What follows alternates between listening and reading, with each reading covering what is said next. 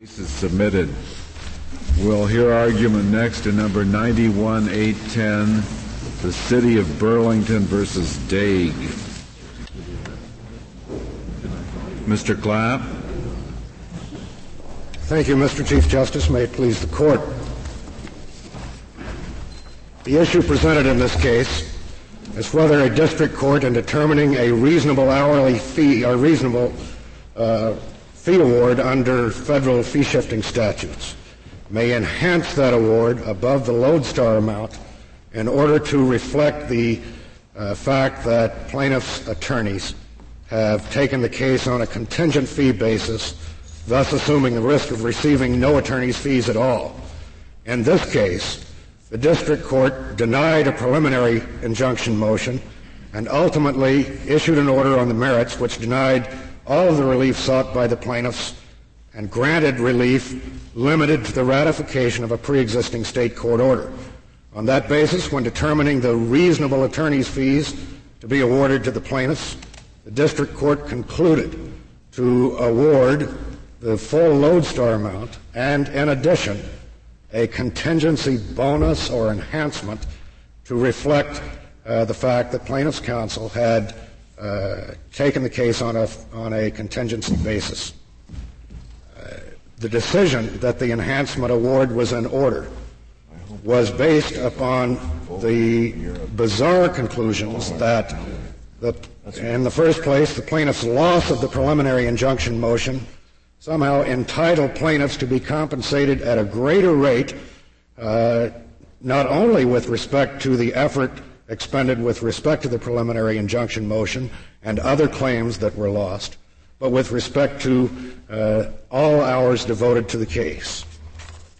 Uh, secondly, the court based its decision on uh, its determination that a plaintiff's attorney who brought and prosecuted the case with no guarantee of an enhancement was nevertheless entitled uh, to the enhancement award.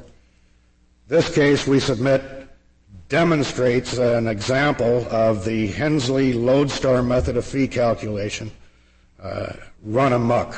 Our response to the precise issue uh, presented to the court is first, no enhancement for a, of a lodestar fee to reflect, reflect risk of loss contingency should ever be granted. Uh, for the reason that any such award of an enhancement is necessarily speculative and contrary to the evidence of uh, the market's response to risk of loss assumption as demonstrated by the evidence before the court. How about that it's contrary to the fee shifting statute? It's also, for that reason, Shouldn't contrary. start with that? Uh, well, uh, the fee shifting statute provides, of course, that uh, fees should be uh, reasonable, and this court has determined on several occasions that. And it only provides for fees when you when you when you win. That's correct, Your Honor. Not so when you lose. Precisely the the, the point that we were uh, raising with respect to the basis for this court's determination. And it is uh, absolutely bizarre. And if you're getting enhanced uh, when you win, you're getting enhanced and being paid for when you lose. That's correct. That's a plain old statutory question, isn't it? We would we would certainly contend that, that it was, Your Honor. The uh, respondents we anticipate will argue that on the basis of economic theory that uh, despite what the facts show, the enhancement should be uh, available in order to encourage uh, the bringing of these types of lawsuits in general. And the, the, arguments for both sides are pretty well set forth in the various opinions for the court in the second Delaware case, aren't they? That's correct, Your Honor. Uh, the difficulty with the various opinions set forth in the Delaware case is that both. Pardon? That's a major problem, of course, but I will address my comments for the moment to. Otherwise, you wouldn't be. Otherwise, we wouldn't be here today. And you wouldn't be being paid to be here. That's correct. Very true. I would like to address uh, uh, my observations, if I could, for a moment, to Justice O'Connor's concurring opinion and the uh, dissenting opinion in uh, Delaware Valley 2.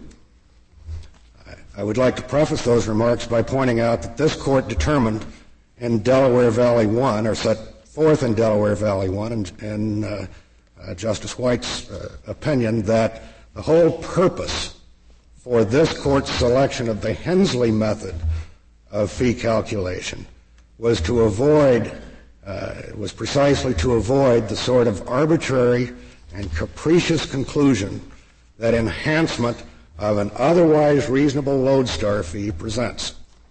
Uh, the difficulty, it seems to me, uh, with both the concurring opinion and the dissenting opinion in Delaware Valley 2 is that neither of those uh, opinions address the difficult issue uh, that arises when a court attempts to venture beyond uh, its role as a fact finder and to begin enunciating policy. Mr. Clapp, may I ask a, a question to show my ignorance of this whole area of the law? Where did the term lodestar come from? Uh, Your Honor, I understand that the term lodestar was coined by the Third Circuit in uh, its early development of the method of fee calculation that refers to a base of all hours expended on a case, reasonably expended on a case times a reasonable hourly rate. Beyond that, I cannot explain the derivation of the term. It always struck me as a strange kind of it a term. struck me as a strange term too, but, but it nevertheless was adopted by this court, wasn't it? The the term was adopted by this court. Yes, well, and, and the we method do, do, we do do strange things. The method of very decisive. The, the, method that is referred to by the term uh, that was adopted by this court was a modification of that Third Circuit approach that had been developed prior to that. In computing the lodestar, now that we know what it is, you do take market forces into account, do you? It, my understanding of that, uh, Your Honor, is that the market determines what the reasonable hourly rate to be used in calculating the fee is. What if what if an economist could convince us, and I probably probably couldn't, that the market is different in a free market where you're just charging clients and you don't have government mixing into the thing? the market pays a little more when there's a contingency involved than it does when there's no contingency involved. Assuming that such evidence could be developed, then that evidence would simply be evidence of what the market rate is in that particular market. And then it would indicate that the contingency factor would be reasonable, I guess.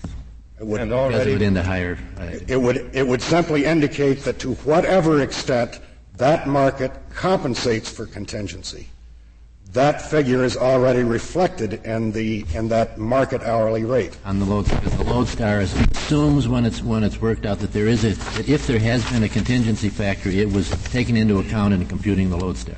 It's taken into account by the market in determining what the market rate was, and the courts should be limited to simply determining what that market rate is.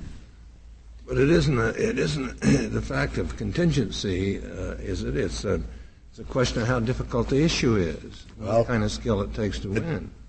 The definition of the risk of loss is complicated, Your Honor, and I would uh, address that question specifically by saying uh, whether or the extent of the risk of loss in a particular case is a function not only of the complexity of the issues advanced, and to that extent, the plaintiff controls that issue by the extent of the relief that is granted or requested in a case like this. Mr. Clapp. Uh, yes, sir, Mr. Justice Blackmun. I have a question, and perhaps I should direct it to your opposition.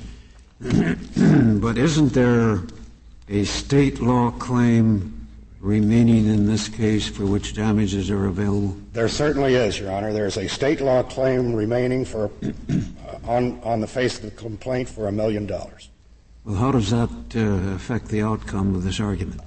Well, uh, assuming, Your Honor, that uh, a rational uh, support for fee enhancement, lodestar fee enhancement, could be constructed, I think uh, amicus, uh, the American Bar Association, and this court in other occasions has recognized that a, a fee arrangement between plaintiff and their counsel may have the effect of reducing whatever risk would uh, otherwise be inherent in, in a particular case. Thus, in this case, as we understand uh, plaintiff's arrangement with their attorney. If the, uh, if the plaintiffs are successful in establishing a right to a fee award in this case, that will be the limit of the compensation that they receive. If they are not, plaintiffs will still be compensated on a percentage fee basis for uh, any work that uh, is performed in this case, assuming that they are successful in establishing their state-related claims to damages.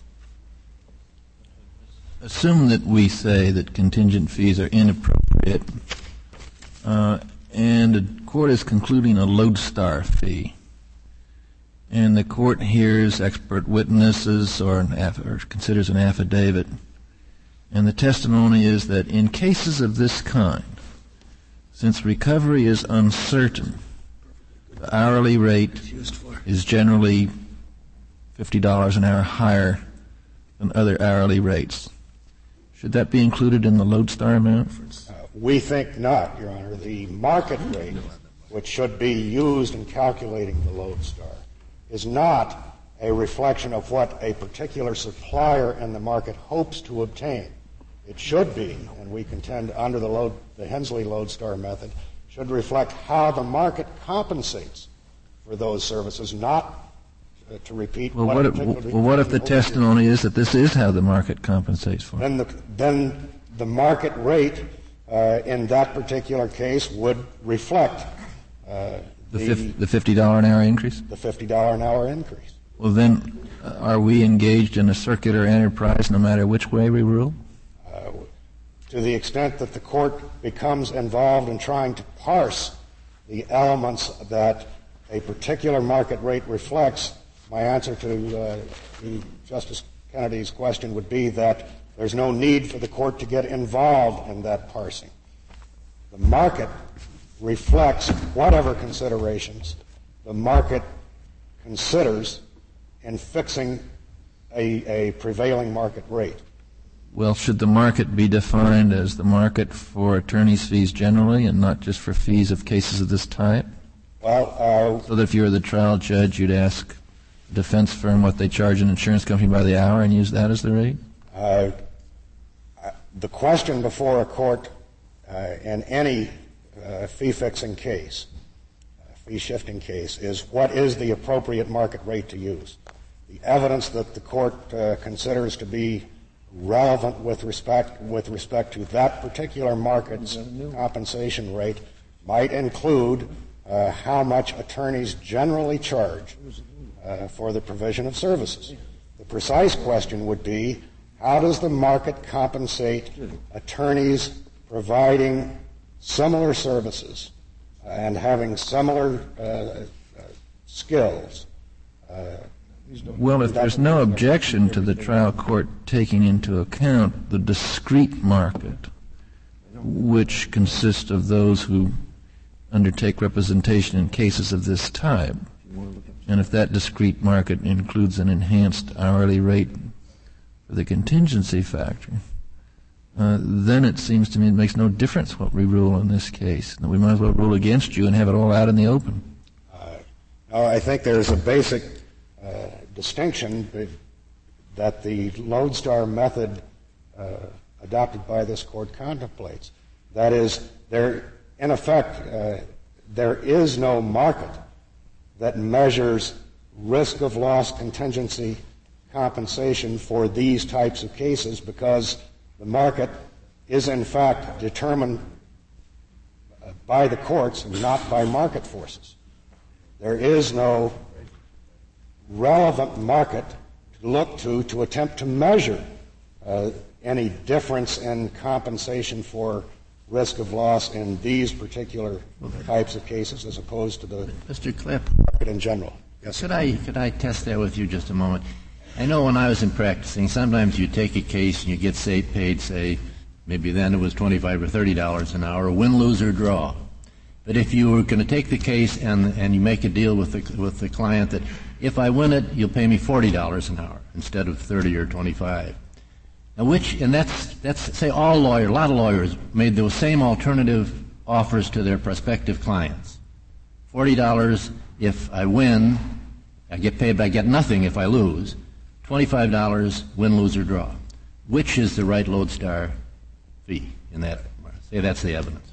If that's the evidence, Your Honor, the evidence with respect to the $40 fee is irrelevant to this particular market. Let me explain very, quick, very briefly why. That $40 fee is negotiated between right. the lawyer and his client. Uh, that $40 fee typically in a tort contingency uh, case, case.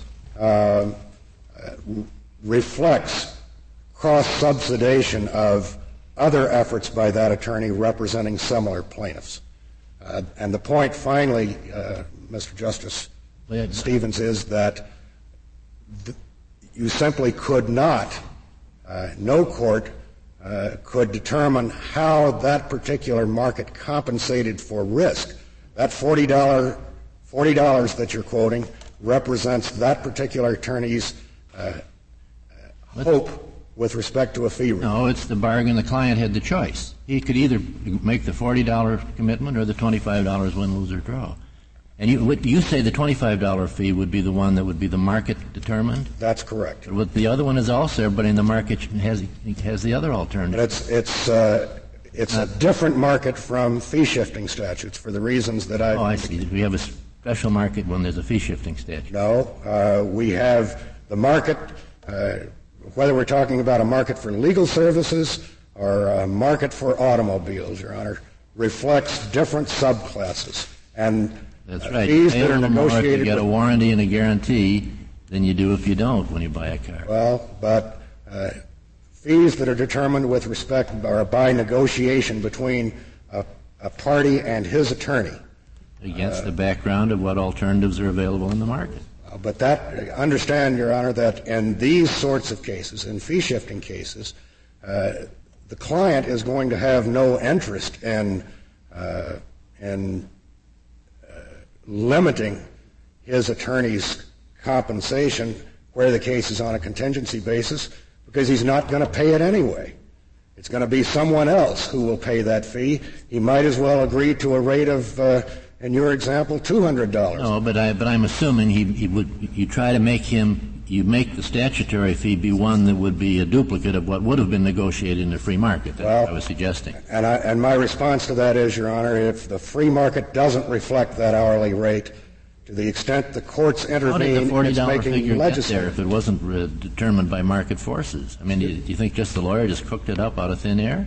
In my hypothetical, don't you have to start from the assumption that he thought that the that the market would justify these two alternative ways of computing a fee. Well, uh, the market might uh, well, it did when justify that, Your Honor, but it would not be the result of uh, a free market operation. It would be the re- result of negotiations between that party. But your your argument assumes that if the client had hung tough and said no, twenty five dollars is as high as I'm going to go, uh, he would have taken the case anyway in a contingent fee the client had said, you know, $25 uh, only if you win, that he would have taken the case anyway. And that's, that's, I mean, I, I don't think, I don't think we can make that assumption, can we? As it's uh, not necessary we are, to make we are fact finders. Maybe what you're saying is go ahead and make that assumption and see what happens.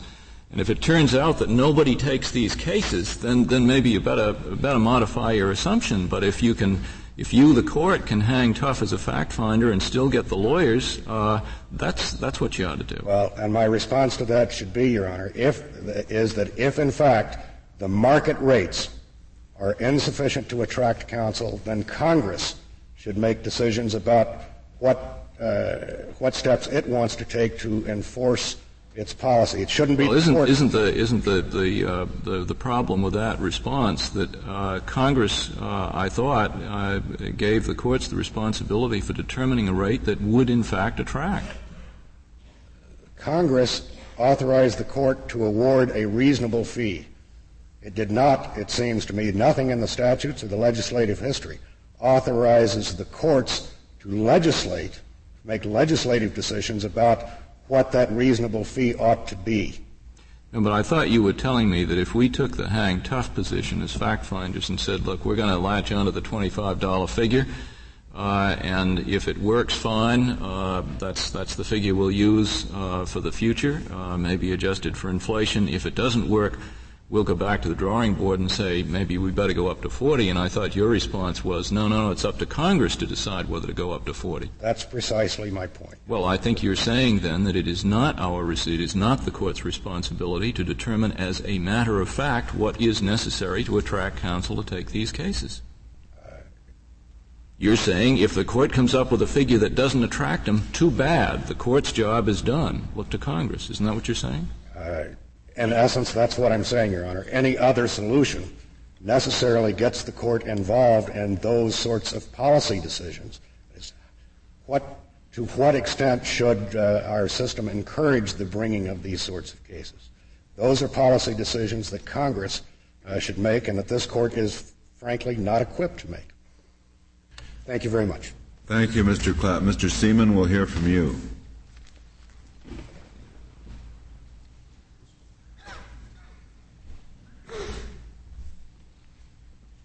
Thank you, Mr. Chief Justice, and may it please the Court. I'd like to begin by uh, addressing the question that has arisen already as to as to what uh, hourly rate a court um, does look at and should look at in calculating the lodestar. I, I, would note that at page 14 of the ABA's brief, um, they, they mention that the only ascertainable prevailing market rate is the rate charged to clients who pay regardless of the outcome. So, as a, as a practical matter, uh, it, is, is, it is difficult, if not impossible, to find lawyers in the market who, who tell their clients, I will charge you $25 an hour uh, if you're willing to pay, regardless of whether we win or lose. But if, if you want me to take this on a contingency basis, then I'm going to charge you $40 an hour. What, what, what, about the situation, which certainly was more common at the time when I practiced? I'll either take it so much an hour if you're good for the fee, win or lose, or else I'll take one third or one one one half, you know, not always one half of, of the recovery if, if if we win. how does that fit into the picture? I think that that is still the prevailing practice, that, that when a lawyer takes a contingency, uh, makes a contingency arrangement, he contracts with the client for some percentage of the ultimate recovery. Now, Justice Stevens raised the question, well, what if you can get an economist to come in and say, I've looked at all of these conting- contingency arrangements, and I've decided that in fact they end up amounting to $40 an hour of compensation for the lawyers rather than 25. Um, we would say that it, it, may be fair in that case for a lawyer to charge $40 to his client, but the fairness in, in that instance resides on the fact that it is the product of a consensual arrangement between the plaintiff and his client. In the fee shifting context, the situation is very different. There isn't this consensual uh, relationship at all that determines the payment. In fact, the defendant uh, in the case is required to pay the plaintiff not based on the defendant's conduct that led to the suit in the first place, and for that matter, not based on the defendant's conduct during the trial. Well, then, then when, you, when, you, say a fee is fair in the sense of the $40 fee, you mean it's fair by virtue of the fact it was consented to and not by virtue of the fact that it represented market? That's, that's correct. Or uh, to, it, it, to put it another way, the fact that it is consensually agreed to is what makes it uh, the market you know, what the market calls for and what the market will provide. The fee shifting context, by definition, is very different. The very existence of the fee shifting provisions means that the normal market is not going to operate in fee shifting litigation. Well, doesn't, doesn't that simply mean that you've got to look for your examples outside the sphere of these kinds of cases? And th- that's correct. You do have to look outside but of. But it, it doesn't mean that the forty dollars is not the market figure assuming that that was not a case of this sort, assuming we're outside the sphere of cases, the $40 is still the market figure, isn't it? Yes, it may be possible to establish a market figure that prevails in the private, unregulated market. But to apply that in the, in the context of fee shifting is to, is to say that the defendant should pay not on the basis of, of what he did that led to the lawsuit, but on the basis of what arrangement the plaintiff has made with his client. Do you think you can establish such a contingent fee in the private market for a category of cases? No. I mean, isn't it the nature of a contingent fee that it, it depends enormously upon how good the case looks to the lawyer? That's right. I was I was assuming in my, my earlier answers that you, you can come up with a fee of forty dollars per hour for that, that are charged by contingency lawyers for a whole category. But I don't. That doesn't strike me as likely. No, I think that normally the percentage of recovery is going to, in large part, reflect the, the amount at stake as well as the, the merits of the particular case. And, and, and, the, and the latter would be quite, uh, quite counterproductive as far as the policies of the statute are concerned. That is, the riskier the case, the higher the fee you should get. Whereas the, the, the, the statute wants to reward lawyers for taking uh, worthy cases. And what you're saying is the, the less worthy the case, the higher the fee. Uh, that's correct, and that, also, that reasoning also punishes defendants who have the most meritorious defenses. The, the defendants who are most difficult to prevail against uh, should, in theory, uh, under the, the, the, theory that our, our opponents uh, espouse, uh, be charged the highest bonuses because they are. The are you saying the difficulty of the case is irrelevant in computing this magnificent certitude that we call the lodestar?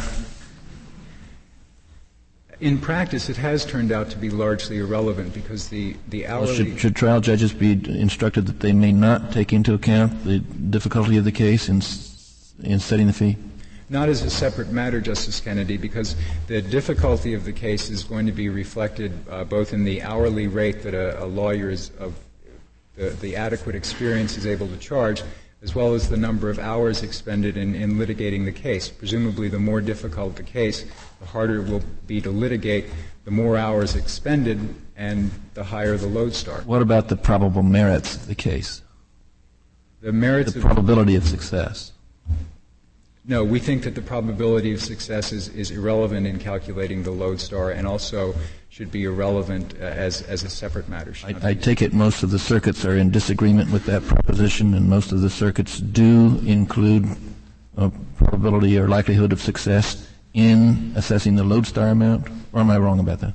Uh, basically right. The, most of the circuits have uh, attempted to follow uh, this court's decision in Delaware Valley 2 uh, by taking the approach proposed in the concurring decision there and look to whether the plaintiff had uh, actual difficulty in getting counsel and, uh, and secondly, how, if at all, the market uh, compensates for contingency.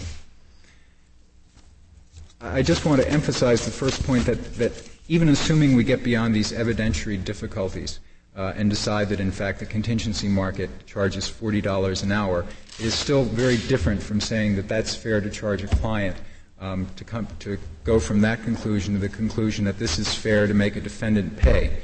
Uh, that again, this, this charge is, is not based on the defendant's conduct, but is based on whatever arrangement the plaintiff has made with his attorney. And we don't think that Congress intended the term reasonable attorney's fee to mean different things depending simply on what arrangement the plaintiff has made with his attorney. And in fact, this court rejected a, a similar view of congressional intent in Blanchard versus Bergeron, where it, it held that the, the amount of the fee cannot be determined by whatever contract the plaintiff has made with his attorney. Well, the same principle operates here. Cases where there are no damages being sought or awarded. I'm, I'm sorry, I don't. When well, it's a uh, where only an injunction is sought, uh, why uh, what the, what deal the uh, what deal the uh, lawyer and his client makes seems to me to be uh, irrelevant. It absolutely is irrelevant in our view as well. Nonetheless, many of the lower courts, including the court in this case, has held that this arrangement, this contingency arrangement that was in fact made, is a basis for enhancing the lodestar fee by 25 percent. Beyond the, the evidentiary problems, and, and we think the unfairness problem uh, that, that this uh, confronts or, or, assumes that Congress intended, um, there are a number of fundamental conceptual difficulties with the market theory that is driving our opponent's position. Um, in our view, one, one essential flaw is that it assumes that litigation under fee shifting statutes should operate in the same way as litigation does in the private market. But in fact, the very existence of the fee shifting provision radically alters the way the litigation will proceed, as this court recognized in Evans versus Jeff D. In, in a fee shifting case, there is this prospect of a lodestar or, or some sort of award uh, sitting at the, at the end of the litigation that will influence the way a defendant considers uh, litigating the case and, and influence the defendant's judgments about making a settlement or not. That same dynamic doesn't operate in the typical contingency case where the plaintiff in a personal injury suit, for example, pays the same amount as a judgment whether the plaintiff has a contingency arrangement with his attorney or not, and if there is a contingency arrangement, whether the, the attorney is going to get 25% or 40%. The only point here is that the dynamics are different, and so there's no reason to assume that the litigation should operate the way the market operates. Thank you, Mr. Seaman. Thank you. Uh, Mr. Goldstein, we'll hear from you. Mr. Seaman.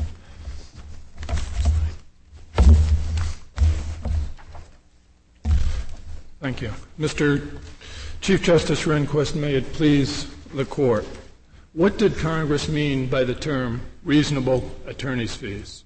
There is no dispute on this record or by the parties that contingent risk of non-payment is taken into account on occasion in the legal marketplace. In fact,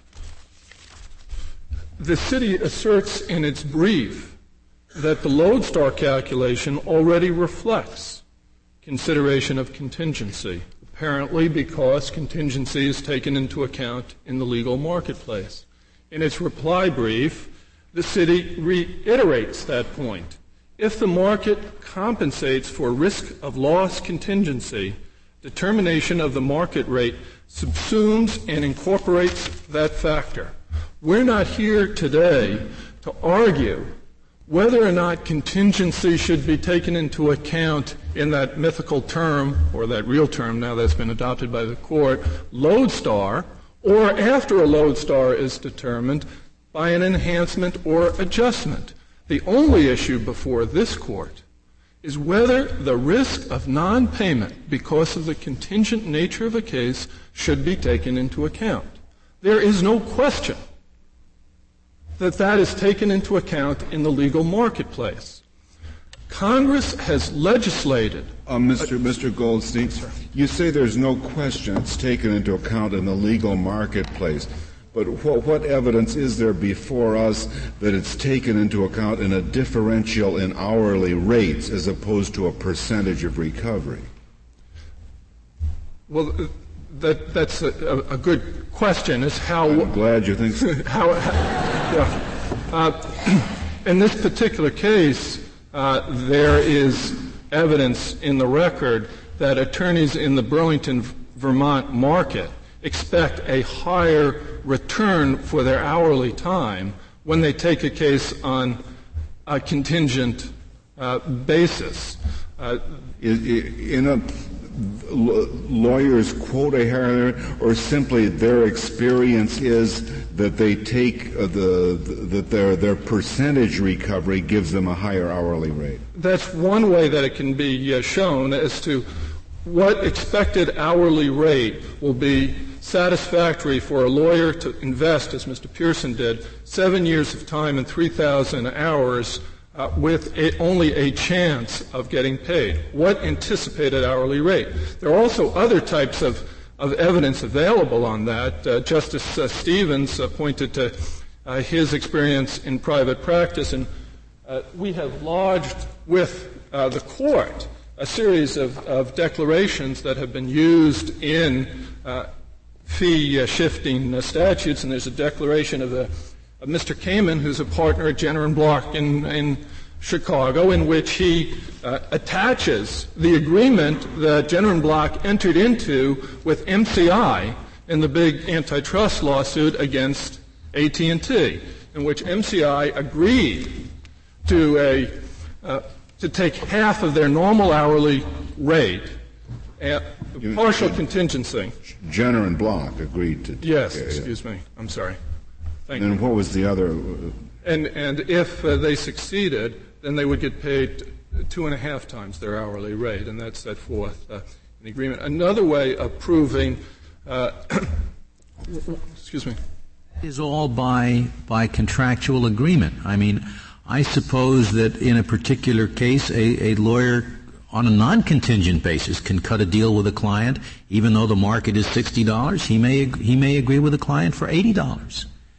But that's by special contractual agreement. Now, we wouldn't allow the $80 fee to be recovered simply because they bargained for it. So why should we allow the higher contingent fee to be recovered just because they bargained for it? Justice Scalia, the, the one contract, the contract that's, uh, that Mr. Kamen attaches to his declaration, would not determine the market, but it would be evidence of the market. The market would uh, be determined by all of the contracts, all of the evidence that was put before a court by both sides in order to present what the market would pay a lawyer for a comparable case. That is what Congress, we submit, intended by adopting the term reasonable attorney's fees. Congress has used this term for over for approximately 80 years in a whole series of statutes. Statutes enacted way before the environmental statutes at issue uh, in this case. Mr. Goldstein, could I could I ask you? Uh, am I right in reading the uh, the court below uh, as not uh, thinking that Delaware Valley too uh, was should be used as any guide to resolving the fee issue, and then instead it just relied on one of its prior one of its prior authorities, and certainly didn't go through the the approach that uh, Justice O'Connor uh, suggested? Yes, that's correct, Justice White.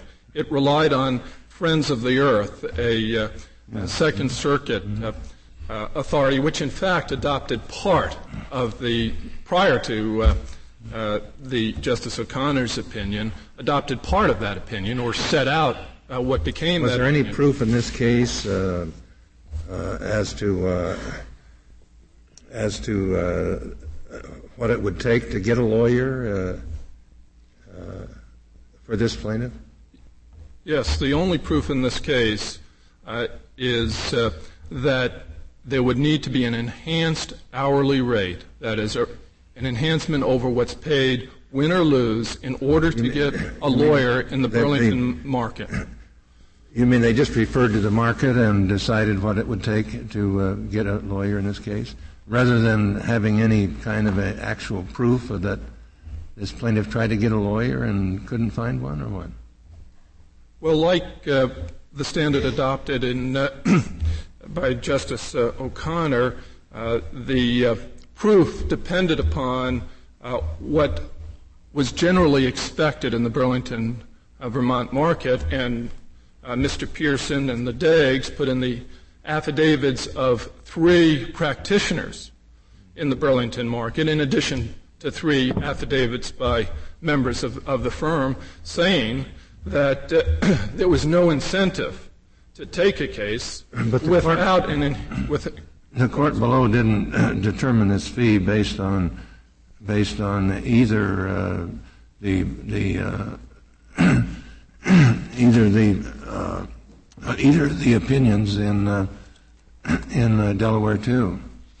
They didn't use the standard of, either the opinion that I wrote or the opinion that Justice O'Connor wrote. No, that's correct, Your Honor.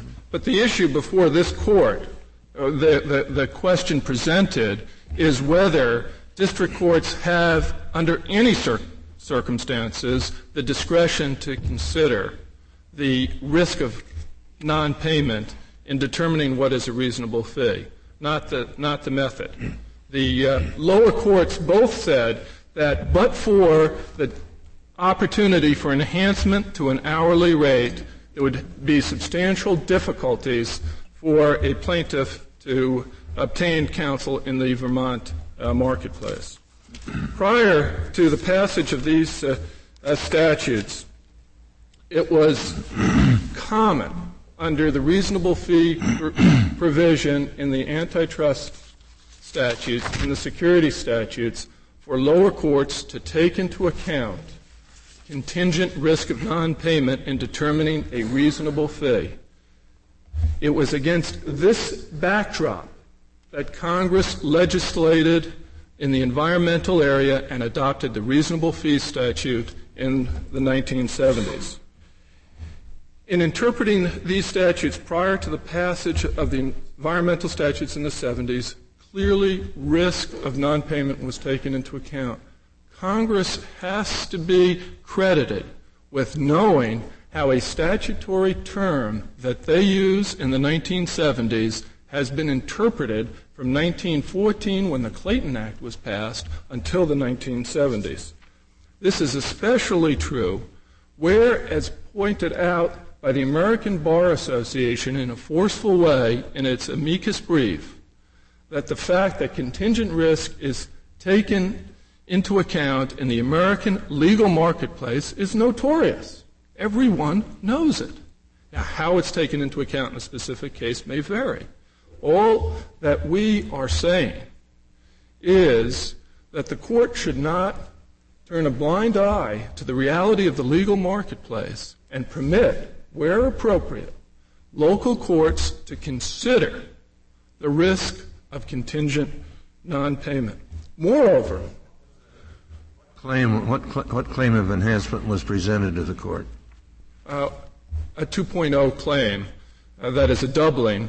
The court uh, ruled that a 1.25, that is a 25 percent mm. enhancement, was appropriate and would prevent. You, were, were, you claiming that uh, that it was 50 percent enhancement really reflected what the market in Burlington was?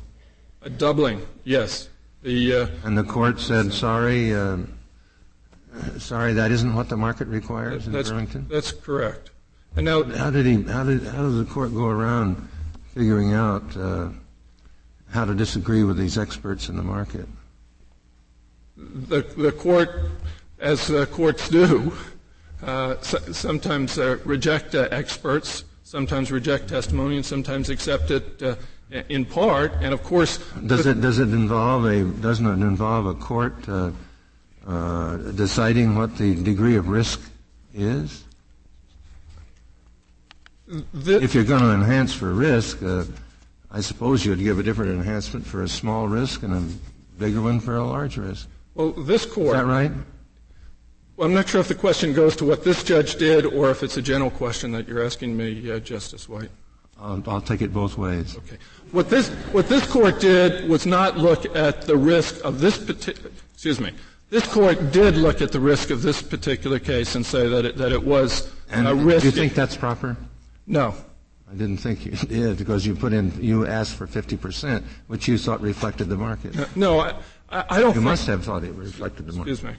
Uh, we think that the approach suggested by Justice O'Connor in uh, Delaware Valley 2 is the appropriate way of determining uh, whether an enhancement should be awarded and if so the degree of the enhancement. And that is to look at the risk in a comparable class of cases, which in this particular situation would be complex contingent civil litigation in the Vermont marketplace. 50%. I mean, a, a 50% enhancement. Whatever the, whatever the evidence would show. Well, you thought it showed 1.5. 2.0. I, I mean, 2.0. Yeah. Y- yes.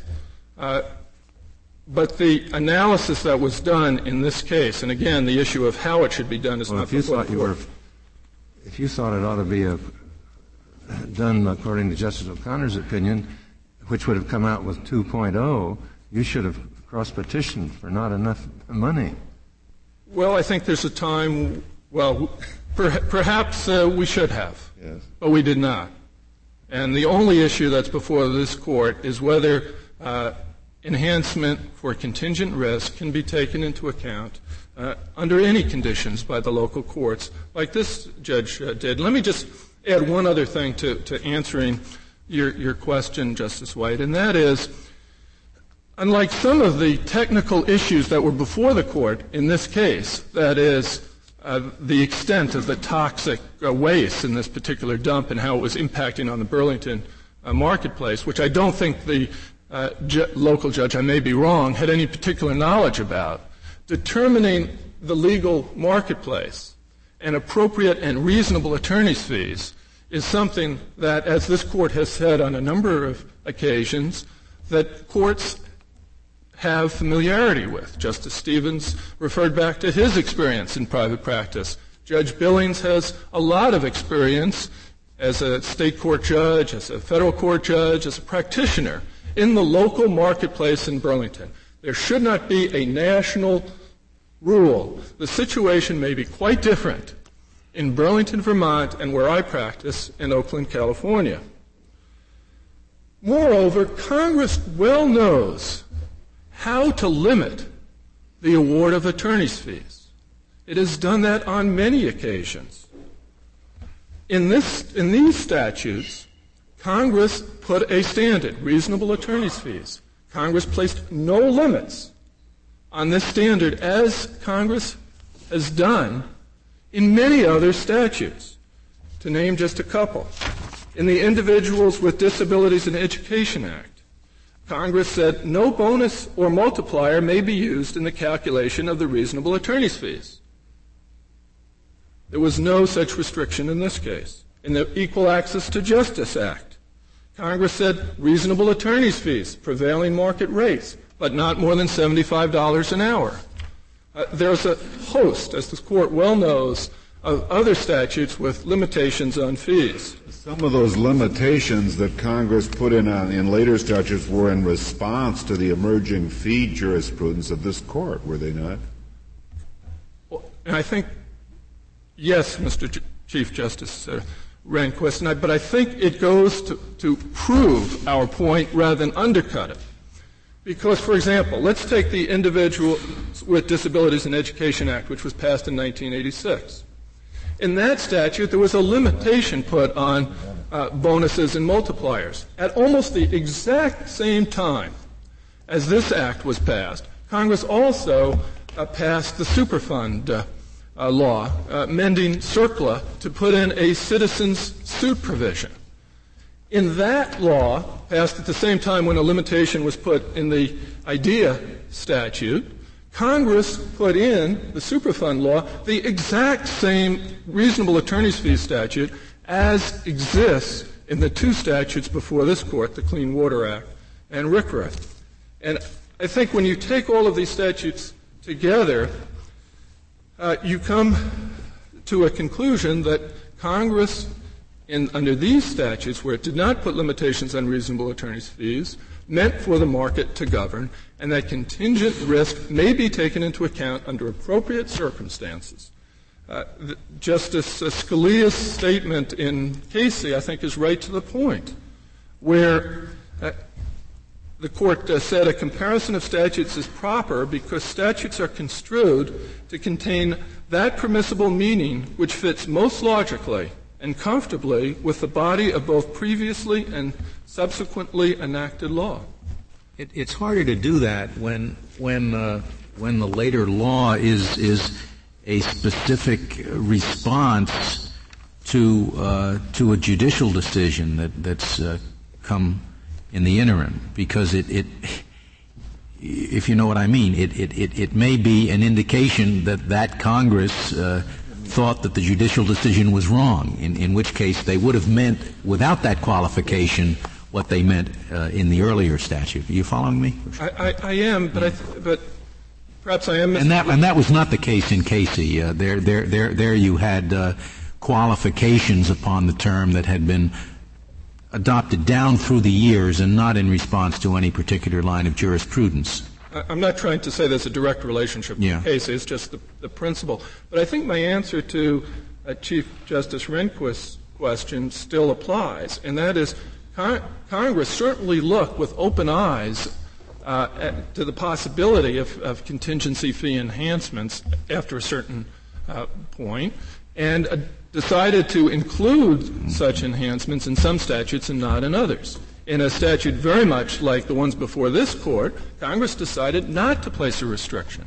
And let me just add one uh, other uh, part to it. There were restrictions on, uh, on fees that, that Congress uh, uh, put in prior to 1972 and prior to when anybody, as far as I know, heard of the term lodestar.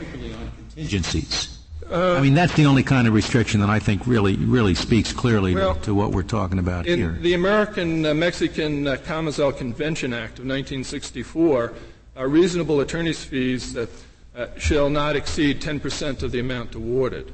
And a similar uh, No, but, but, but you, you, you have some later statute that, that, that specifically says shall not include any uh, amount for contingency, well, for bonus or multipliers. bonus or multipliers. I, you know, I really think that uh, That, that's impressive. I, I don't think the, the mere fact, however, that uh, some other statutes limit the upper uh, upper amount or said not excess in excess of ten percent. I don't think that necessarily speaks to whether whether Congress uh, thought that a contingent fee would be allowed. Justice Scalia, I hate to uh, argue with you if you say an argument. No, I want you to. That's, I mean, I'm not raising it with you for you know. But let, let me just say that I think that, you know, the terms changed. And, you know, bonus multipliers, lodestar, I don't think Congress would have thought in those terms in the 1940s and the 1950s or, or early the early 1960s. What they thought about when they wanted to limit contingency enhancements was limit the percentage. And that's exactly what Congress uh, But did. they were still saying a reasonable fee, but uh, no allowance for contingencies. Uh, reasonable attorney's fees which shall not exceed 10% of the amount Or uh, will not uh, reflect any, um, any risk. Uh, above the, the, the amount of risk Yeah. reflected by the 10%. And, but, but even with, even with that limitation, it still would have been a reasonable attorney's fee. Well, there was a limitation on what could be a reasonable attorney. Well, it was still reasonable. By, that, by the definition under that act. Yes, under that act. And of course, uh, what Congress meant by reasonable in one act, uh, especially a later one, uh, shouldn't be a measure of what they intended reasonable to be in an earlier act. I suppose you would argue correctly. Um, I, th- I think Congress determined that a reasonable attorney's fees a, under a particular act, which could be reasonable with limits, but with other acts, such as the ones before this court, a reasonable attorney's fees would be one that would be motored by the economic forces in the legal marketplace without limit, other than the limit of the discipline of the marketplace. I don't think this question is a lot different in theory or practice than many other questions that this court has wrestled with with respect to the interpretation of the term reasonable attorney's fees. In wrestling with these other terms, this court has looked to the marketplace. Uh, for example, the, in uh, Blum v. Stenson, uh, the court considered what should be the hourly rate factor that's involved in the lodestar. Uh, the uh, uh, court uh, said that the hourly rate would be calculated by prevailing market rates for similar services by lawyers of reasonably comparable skill, experience, and reputation. Again, go to the market. In Missouri v. Jenkins, the issue of delay came up. Should delay be compensated for? That is, Mr. Pearson has uh, put in more than 3,000 hours in this case to close the toxic dump in Burlington. He's not gotten paid a penny. He advanced $16,000 out of his own pocket. He hasn't gotten reimbursed yet. Should the delay in payment uh, be compensated for? In Missouri v. Jenkins, the court said that since the market treats compensation paid years after it was rendered differently from compensation paid when the services were rendered, courts may consider delay in determining a reasonable fee. Without going into it, the court also looked to the marketplace to determine what is appropriate compensation for paralegals and law clerks, which is, and relied on the market. Compensation for paralegals and law clerks is nowhere near as embedded in the marketplace for legal services in this country as is payment for contingent risk.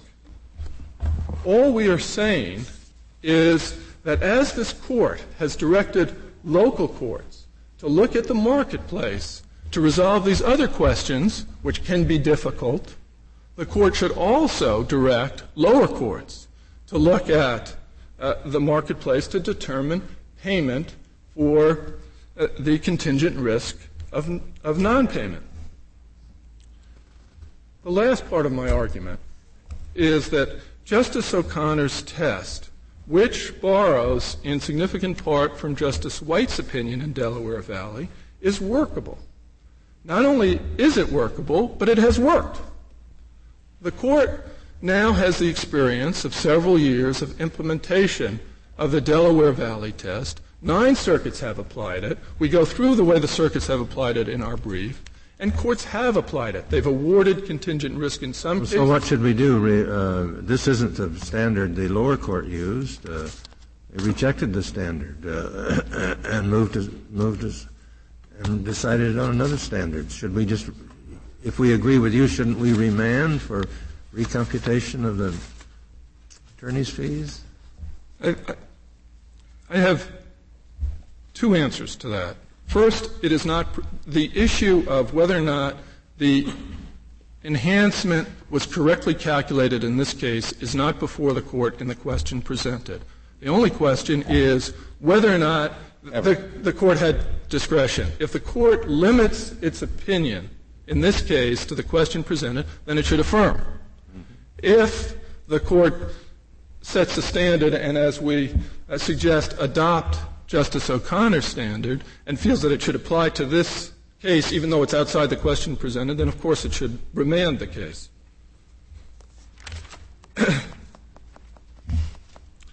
Justice O'Connor's uh, test, we believe, uh, provides the answer to a lot of the legitimate concerns raised by Justice White in the uh, opinion in uh, Delaware uh, Valley.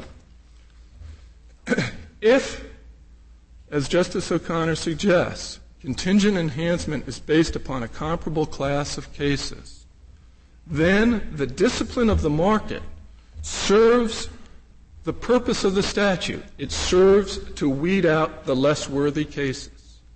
An attorney, as we suggest, there's no market for contingent fees in non-monetary cases. I mean, there are for Sherman Act cases, but, but for cases seeking injunction against federal action, what, what, what's the contingent fee market? You're, you're going to have to make it up.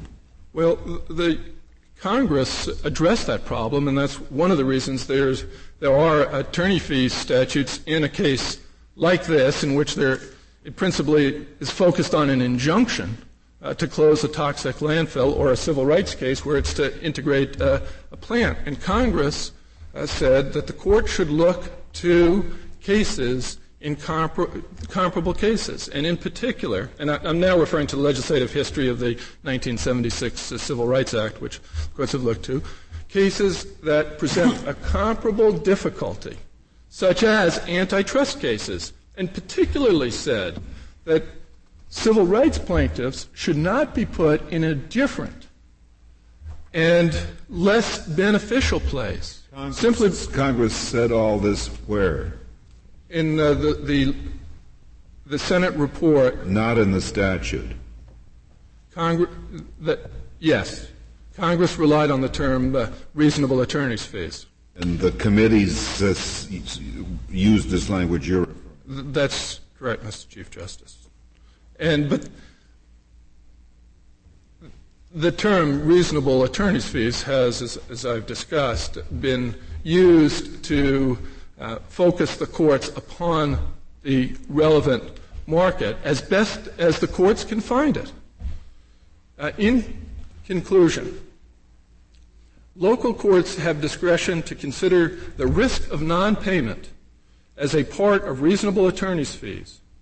The court should have that discretion, just as local courts consider other aspects of the award of reasonable attorney's fees. In the legal marketplace, fixed fees are treated differently, generally treated differently than contingent fees. The two should not be considered the same in the determination of a reasonable attorney's fees. I would, I would think if it's, uh, I would think the way to go about this compensation for risk would be to uh, pay the lawyer when he loses. He's taken. We, we um, you know, you want these people uh, to have have lawyers, and and if a lawyer is willing to take this case, uh, he's some are, lawyers are bound to lose. You ought to pay him for that rather than rather than have the defendant when he wins have to pay for the cases when you lose. Justice White, I would disagree with you on that, but the important point is that Congress has decided that question and determined that only prevailing parties obtain uh, fees. And the result of that, coupled with Justice O'Connor's test, is that the marketplace forces attorneys to weed out the less worthy cases and uh, to uh, select the strongest cases. Lastly, under different statutes and for many years, courts have considered risk of nonpayment in determining reasonable attorney's fees. The court should affirm this long-standing practice and adopt the practical and workable approach suggested by Justice O'Connor. Thank you. Thank you, Mr. Goldstein. The case is submitted.